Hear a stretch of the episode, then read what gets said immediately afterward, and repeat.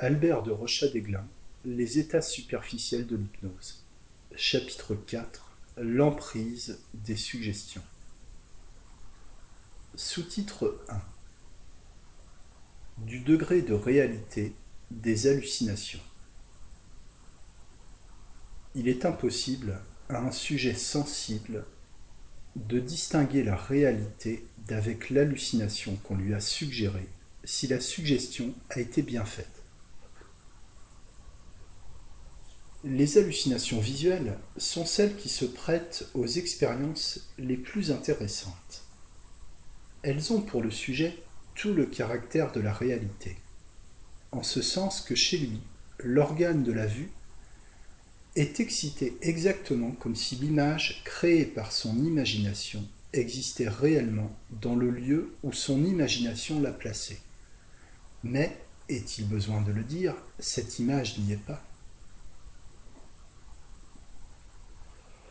Quelques auteurs ont cru pourtant le contraire, en se fondant sur ce que l'image subissait les transformations indiquées par les lois de l'optique quand on imposait certains instruments comme un prisme ou une lentille entre elle et le sujet. Cette erreur provient de ce qu'on n'a pas tenu compte du raisonnement plus ou moins conscient du sujet qui modifie son hallucination d'après les modifications subies par les objets réels placés dans le voisinage de l'image imaginaire. M. Bernheim, messieurs Binet et Ferré ont fait à ce sujet de nombreuses expériences très rigoureuses. En même temps qu'eux, j'étudiais de mon côté la question et je suis arrivé peu à peu aux mêmes conclusions. Voici quelques-uns de mes essais. 1. Je dis à un sujet en état de crédulité Vous ne voyez plus Monsieur X.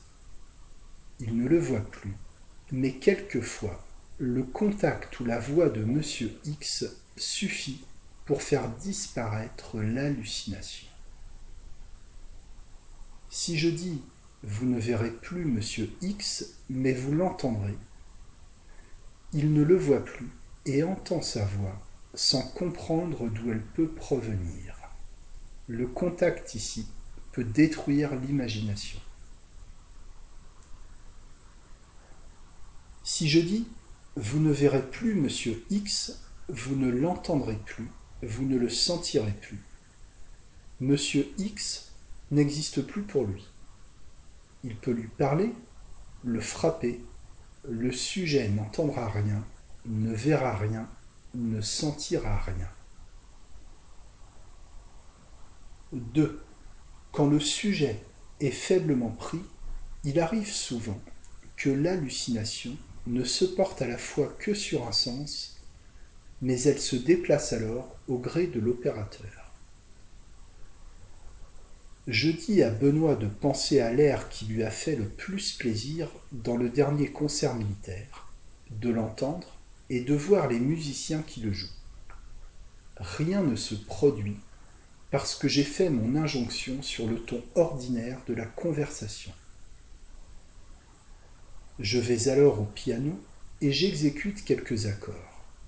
Au troisième ou quatrième, Benoît me dit J'entends tel air, que je ne connaissais pas. Et il le fredonne. Voyez-vous les musiciens? Non. Voyez-les, et il les voit, mais il n'entend plus rien.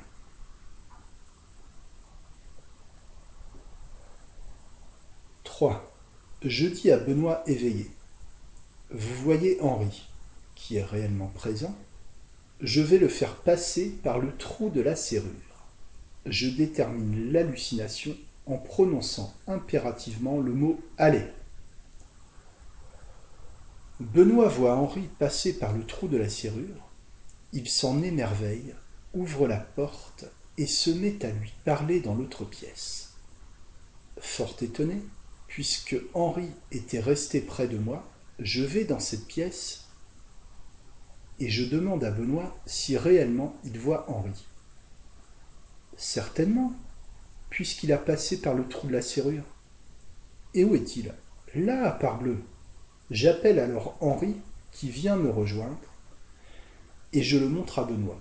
Étonnement de ce dernier, qui porte alternativement ses regards du personnage imaginaire au personnage réel.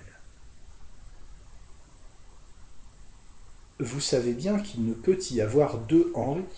Vous êtes éveillé, mais soumis à une hallucination. De découvrir la vérité.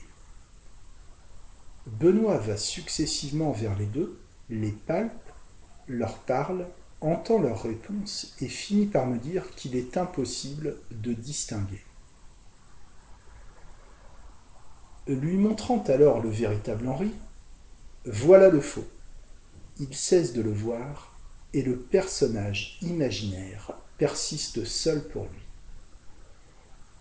Il me manifeste sa joie de se retrouver dans la réalité. Pour ne pas troubler son cerveau par de trop fréquentes secousses, je l'endors et je lui enlève définitivement la suggestion. Une autre fois, je lui annonce pendant le sommeil qu'il verra au réveil un de mes fils assis sur une chaise dans un endroit déterminé. Au réveil, il le voit. Je l'occupe alors à autre chose. Et pendant ce temps, mon fils vient s'asseoir près de l'image.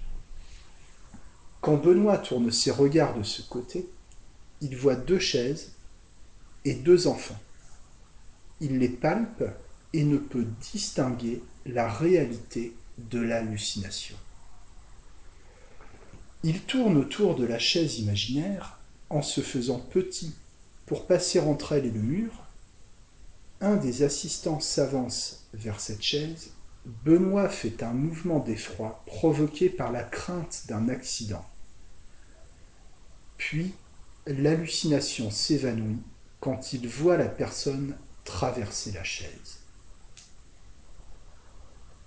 4. Je dis à Benoît Vous voyez la canne qui est entre les mains de mon fils Elle va venir se mettre debout sur cette table. Et j'ajoute brusquement Allez, il voit la canne, mais il n'en voit pas l'image dans une glace qu'il aurait reflétée pour lui si la canne avait été réellement sur l'angle de la table. Il ne voit plus la canne qui est encore entre les mains de mon fils, et il ne sent pas les coups qu'on lui en donne. Benoît étant en sommeil somnambulique, je lui dis, au réveil, vous ne verrez que la main de la personne qui écrit au tableau. Au réveil, l'abbé C écrit au tableau. Benoît ne voit que sa main. Il la touche, la sent jusqu'au poignet, mais ne perçoit rien au-delà. J'approche un miroir. Benoît y voit l'abbé tout entier, sauf sa main droite. Je recommençais cette expérience quelques jours plus tard et Benoît vit la personne entière dans la glace.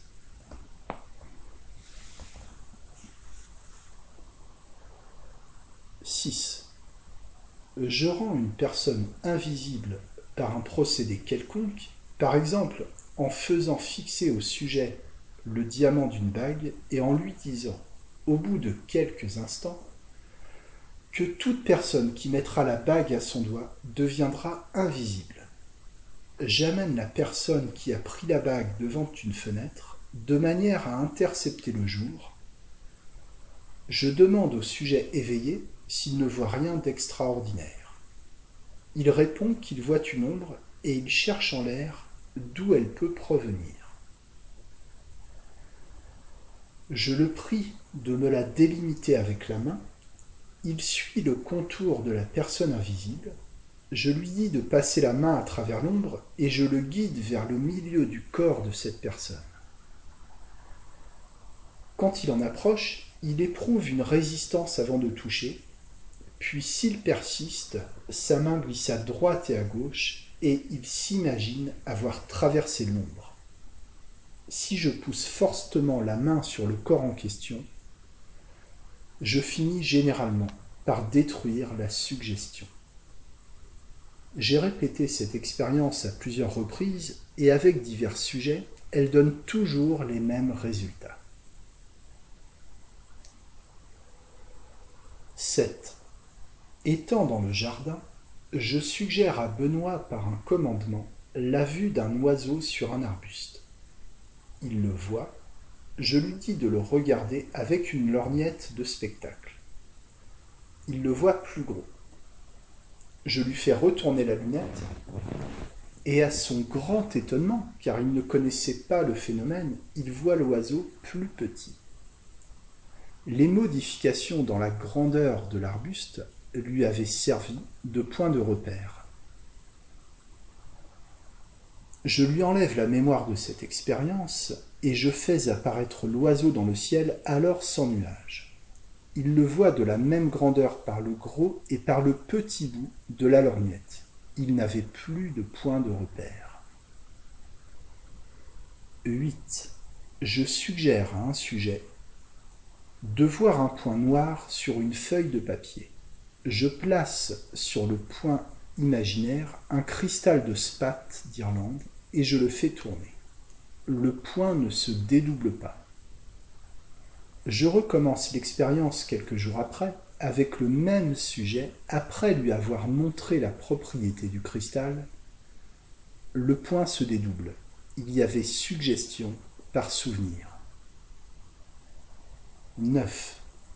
Je dis à un sujet de fixer avec son œil droit un point noir marqué sur une feuille de papier blanc en le prévenant qu'il va voir à cette place un jeton d'un rouge éclatant.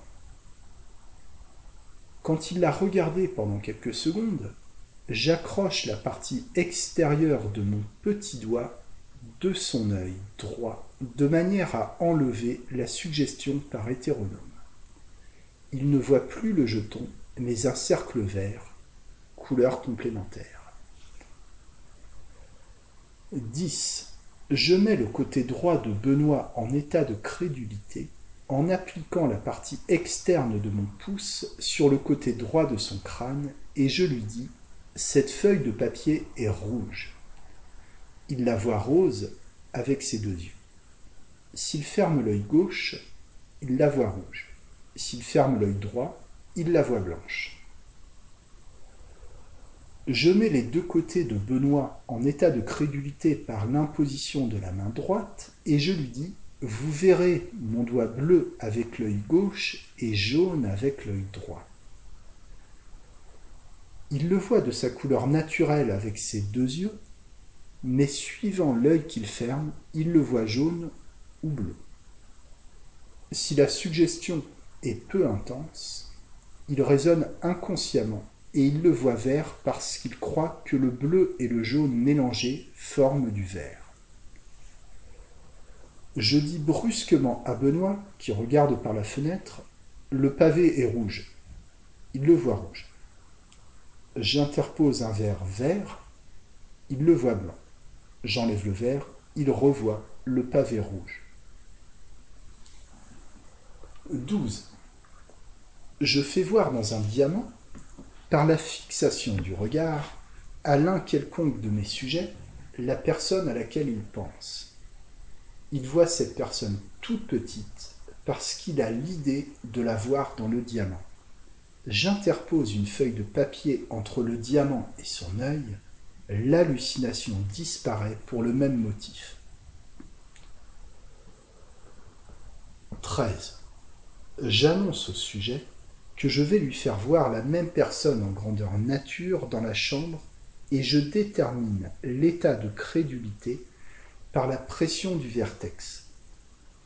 Je place alors un carton à quelque distance devant lui, je cache ainsi tout ou partie de la personne imaginaire, mais seulement dans le cas où le sujet juge que le carton est interposé entre lui et le lieu où son imagination a placé l'image.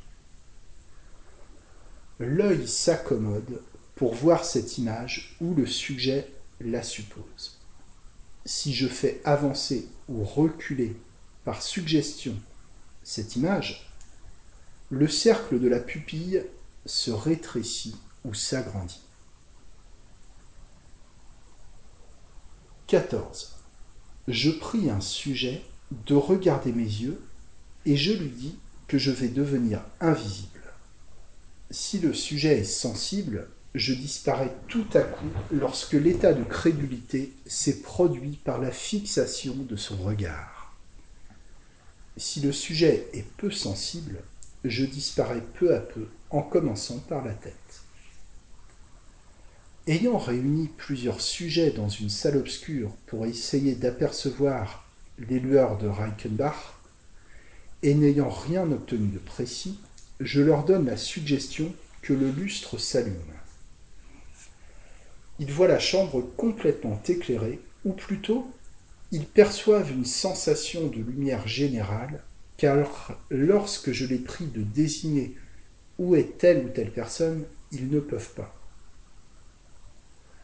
Il y a cependant hyperesthésie de la vue, car ils reconnaissent la personne quand elle est suffisamment rapprochée.